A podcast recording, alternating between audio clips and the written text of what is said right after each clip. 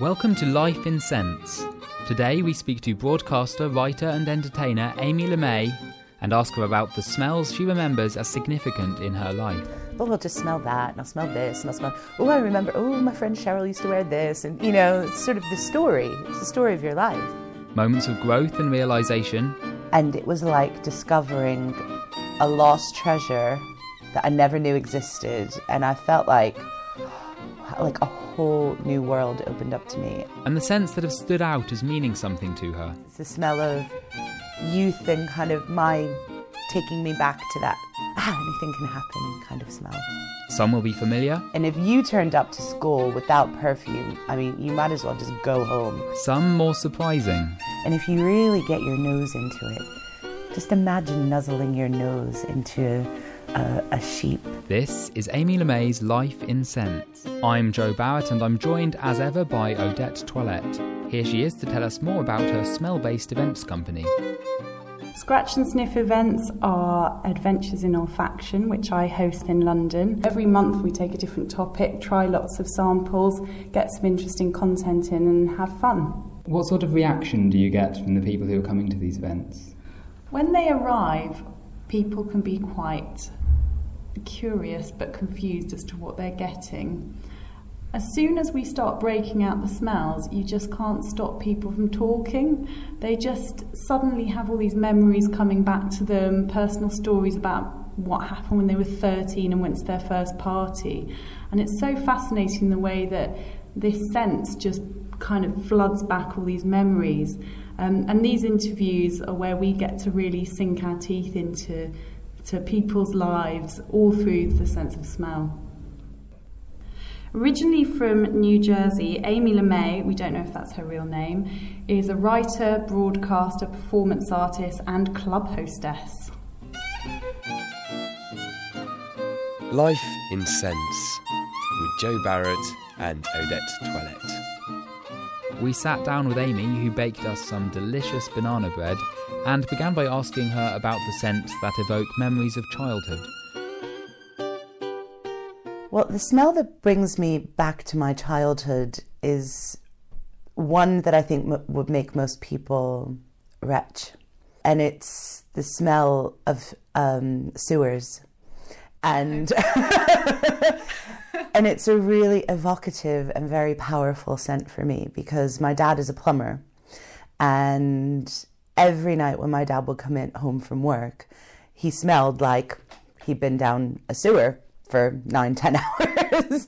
but you know, when you're a child, the most exciting moment of the day is when your dad comes home from work. And I loved my dad, and I'm a bit of a daddy's girl. So as soon as he walked in the door, I'd be like, "Oh, dad, dad, dad," and you know, just hug him, and just that smell of his uniform, of his sweatshirt, of that kind of sweat and sewage and plumbing and pipes and all of that dirty, mucky stuff to me is the most wonderful smell in the world.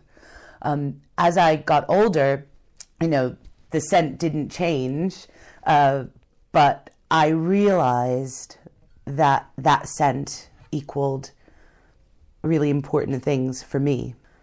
I love portaloos. I I abs I embrace them. I love the smell. I love the smell of open toilets when I'm in France. I love the smell of sewage. I love, you know, that kind of like that European drainage smell, all of that. Because to me, that is the smell of my college education being paid for.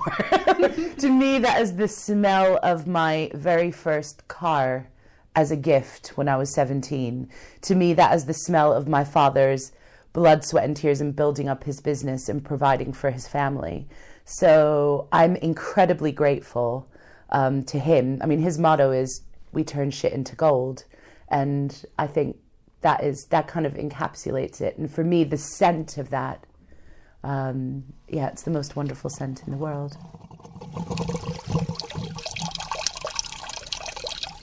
Life in scents. What sense uh, did you discover in your teenage years? What what makes you think of that time? Yeah, well, there's quite a few scents. The first one is um, Anais Anais, a Cacharel scent. I discovered this when I had convinced my parents uh, when I was 14 to uh, take in a French exchange student because I was completely obsessed with France. And uh, I had to, I gave up my bedroom. So she had my bedroom, and I stayed with my little sisters in their room. Um, and I just remember her having this amazing smell. And I couldn't work out what it was. It smelt so foreign to me. It smelt so sweet, so floral, so kind of sexual, but innocent at the same time. Um, and I became a bit obsessed with it and I was like, I have to find out where this is from. So one day when my mom took her out shopping, her name was Anne. When she took Anne out shopping, I rifled through all of her clothes. That's terrible admission. I shouldn't have done that. So I rifled through all of her clothes and her suitcase and I pulled out a bottle of this Anais Anais. And it was like discovering a lost treasure that I never knew existed. And I felt like, like a whole new world opened up to me. Uh, you know, you're aware of scent growing up, sort of what your mum is wearing and stuff, but it's it's never really. It's just kind of there. I felt like it was just there. You know, with this, it was something very different. It felt like a conscious effort that she was making to smell like this. And I just thought it was so sophisticated. Life in scents. Did you wear scent a lot as a teenager? Was it important to you, or was it a background thing? Oh my gosh, it was hugely important to me. This is the 80s. This is the time of big scents. And if you turned up to school without perfume, I mean, you might as well just go home. You know, we had huge earrings, you know, wearing big satin shirts, um, leggings, um, high heels, big hair, long nails. And the scents to match that. And I think something like Paris is very big. You know, a lot of my friends in high school were wearing things like Poison or um, uh, Beverly Hills, Giorgio, and things like that. You know, and they actually, uh, in our high school, they put a ban on Giorgio because it was seen as too distracting for students because, you know, you could smell them coming down the hallway like five minutes before they actually arrived. When you smell some of those fragrances now, like Paris, what does it conjure in your mind? Do you have fond memories of those scents? Do they still mean something to you? When I smell Paris, it takes me immediately back to the age of 17 when I got my driver's license. And I grew up by the seaside. So the smell of sea air mixed with Paris on hot, sweaty summer nights, to me, there's nothing better. I absolutely love it. It smells to me like loads of teenagers piled into a car on our way to go and see our friends who are in a band or, you know, trying to sneak into a nightclub or, you know, staying out too late or, you know, there was this one area by the beach where we go and sort of like, you know, hang out and snog in the back seat and stuff. And it's funny because, you know, in recent years I've gone back to smell Paris. Very temp, you know, should I buy it? You know, you're in duty free and you think, oh, I've got an hour to kill. Go around and, you know, douse yourself with as many scents as you can. And I've never taken that step of buying a bottle. I don't know why. It seems very brash now, I guess. I've kind of moved on to other roses, you know, other florals. So, do you think it's sometimes nice to just stumble on a scent rather than have it always there to go back? To? Yeah, yeah. It's almost like a treat, you know, when you're in duty free. It's it's kind of like going through a library of your life. Oh, I'll just smell that, and I'll smell this, and I'll smell. Oh, I remember. Oh, my friend Cheryl used to wear this, and you know, it's sort of the story. It's the story of your life. Going to duty free. I love it. I think for me, the most uh, important moment or significant moment, really, um, of my later teenage years, sort of like 19 going into 20, is was coming to terms with my sexuality and realizing that I'm gay and everything that, that kind of brings with it the the shame, the curiosity, the joyousness, the kind of you know, almost the kind of delayed teenage years um, that I wasn't really able to express when I was 14, 15, 16, when, you know, you're meant to be kind of going out and doing that. Um, I wasted a lot of time snogging boys and actually I want to be snogging girls. So the one scent that really stands out for me was um, uh, worn by a girl, love completely unrequited. But I think that it was being attracted to her that made me realize that it was my truth.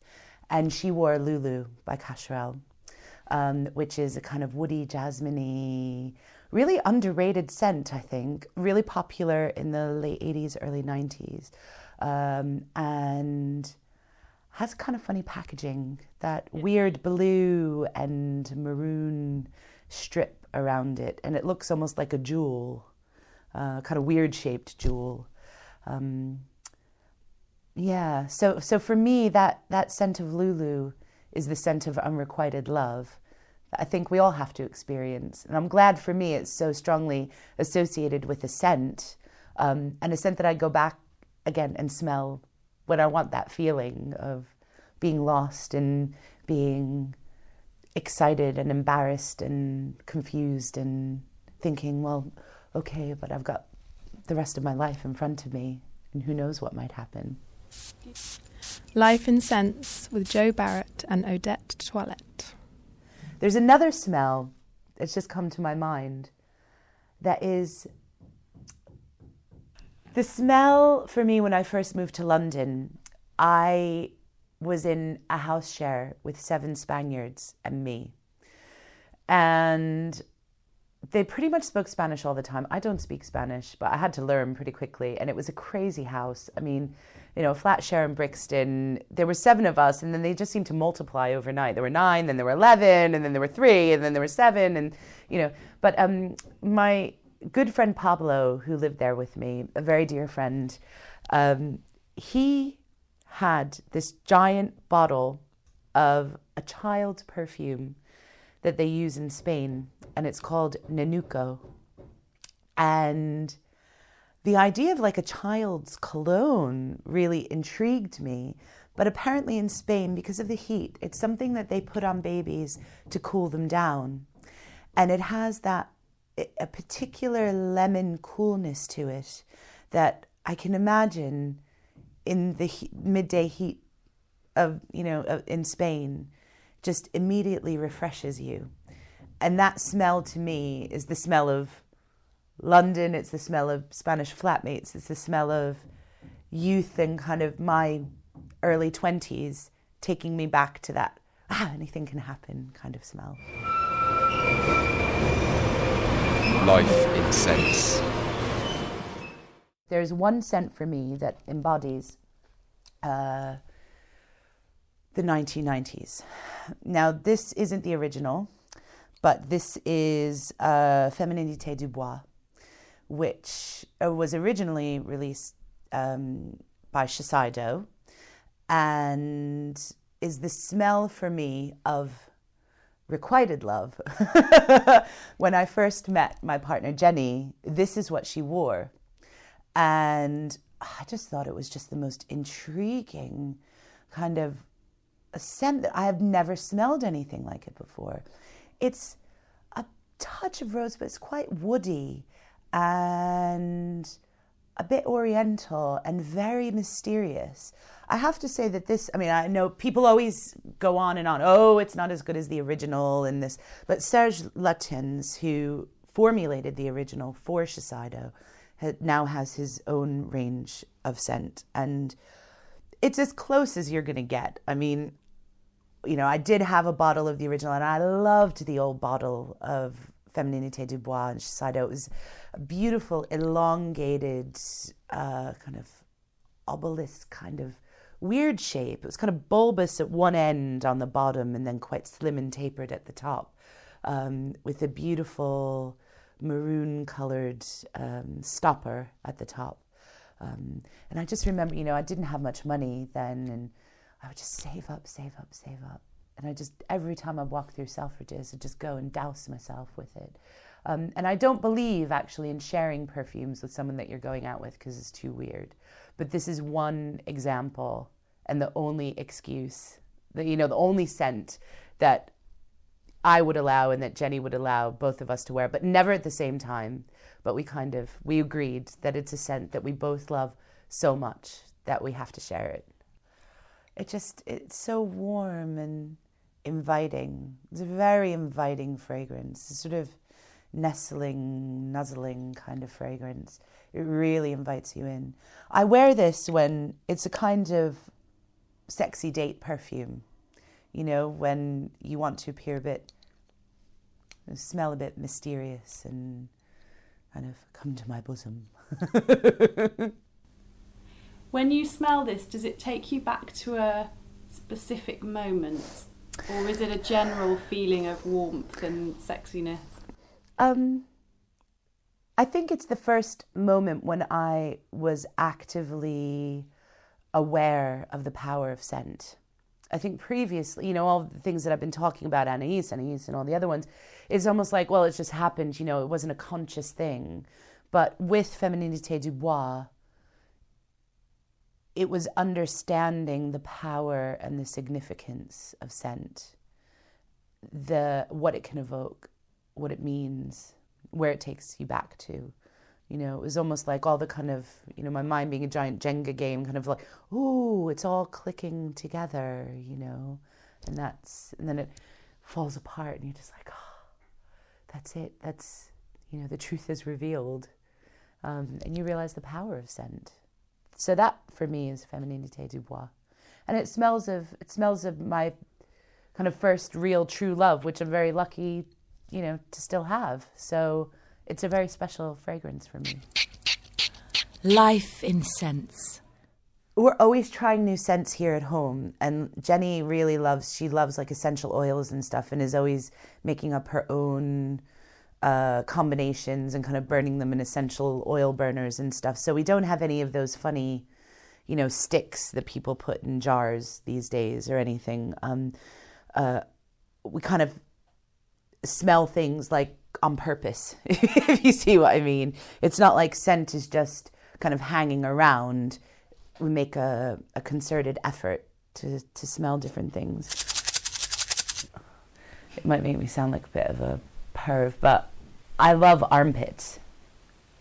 And that smell. I'm not talking about, you know, somebody who hasn't washed for four days and is wearing a stinky old shirt, but that that freshness of sweat, that kind of very human smell, um, I really love. And I just I remember um, looking at the uh, album cover of Blondie's Parallel Lines, you know, um, which was one of the first albums I ever got, and trying to pick out the sexy parts of Debbie Harry's body, and like her underarms. I had determined at the age of nine were Debbie Harry's sexiest bit of her body. Life in scents. You're a um, performer and you do a lot of very public facing work. Does scent play a role for you in your persona as a performer? That's a really good question because I really do. And I wear a particular scent according to how I want people to perceive me. You know, and even if they're not, sort of reading the the signs or whatever. I know in my mind this is what I'm smelling like. I've got one here. Um, this is a perfect example. Bondi, which is just the most elegant black bottle, pure black. And this is a scent that I wear when I wake up and I think, I need to be in the most kick ass, karate chopped, brunette frame of mind and I put this on, and instantly it's like I can just, get out of my way, chop, chop, chop. It's so unusual for me. I'm used to wearing quite a lot of florals, um, but this is all deep, dark, musky leather, tobacco, whiskey, kind of Gitanes at three o'clock in the morning kind of smell. Um, and I think it's really helped me express a different side of my personality and embrace that. So when I spray this on, I feel like a very, uh, yeah, like like that kick-ass brunette. Do you think you're drawn to fragrances that have something a bit unconventional or a bit wrong about them in mainstream taste? Yeah, and I can't decide whether it's just because I'm weird, a pervert, or maybe I have a very highly refined nostrils. I'm not really sure, but um, I mean, one of the other smells that I really love is I, I love cheese. I love, um, I'm a real, I consider myself a gourmand. I, I love food and I love wine. So, um, you know, your nostrils and your scent, your sense of smell is so important because often it's the first way that you experience what you're going to eat or drink. Um, and I'm a total cheese fiend. So the smell of cheese and the riper the cheese, the stronger the cheese, the more attractive it is to me, and the more it makes me want to eat it. I love Morbier cheese, which is quite a mild cheese as far as cheeses go, but it's got this beautiful sweet nutty taste. And I think often with um, with things like scent or food that it takes you back to a particular place and time in your life, and that you very strongly associate a particular smell uh, with that. Um, to me, Morbier smells smells like sort of fresh grass of northern France, and and that kind of heat of an afternoon. It's the smell of milk as well, which is such a primeval kind of smell for humans, you know, kind of links us back to our moms. Not that I was breastfed or anything. I'm being terribly romantic about it. But, you know, I, th- I think there's something in that. There's something primeval about cheese. um, I think whoever invented it was just a genius. When did you discover cheese? Well, being American, you know, we pretty much only had the plastic variety. Velveeta, you know, plastic slices, things like that. Um, but when I was 16, I did uh, an exchange trip to France, which completely freaked me out. And I had never seen food like it before. And at first, I was repelled by it. But then over the years, and after going back to France quite a lot, I really developed such a love of cheese. And um, yeah, just kind of, I, I'll pretty much eat anything. I mean, that's, you know, and I'll and I'll smell anything. I'm I'm not afraid of that. Some people say, "Oh my gosh, that smells so terrible. How can you eat it?" And oftentimes there are things that are that smell completely differently from the way they taste. I mean, you know everyone knows the British cheese stinking bishop. You know, you smell that cheese, it's like a punch to your face. But actually, when you taste it, it's quite mild. So I like those little surprises. You know, where else can we go? Manchego. Um, which is a ewe's milk cheese. And, you know, everybody might be familiar with manchego from being in a tapas bar or something. But, you know, they're all different kinds. And there's quite mild manchego, very strong manchego, very aged manchego. And if you really get your nose into it, you can, especially with the older, the aged ones, it's just like, just imagine nuzzling your nose into a, a sheep, into the, into the, into its lovely wool gorgeous. I think anything barnyard attracts me. You know, whether it's wine, you know, you get a barnyard smell in wine or flavor, that kind of barnyard in cheese.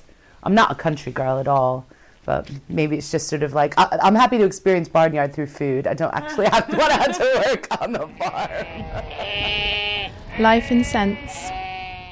There's another flower, um, the other scent, that I wanted to tell you about that has recently become important to me and interesting to me. I was not familiar with gentian until a few years ago, and I spend a lot of time in the Pyrenees. And one day, Jenny and I were out on a big mountain walk, um, sort of like in the wilds of the Pyrenees.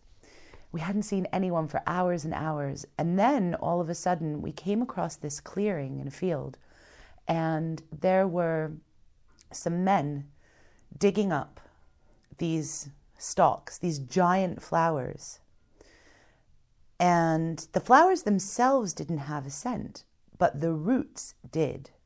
The roots smelled like nothing we had ever smelled before. It was so earthy and dirty.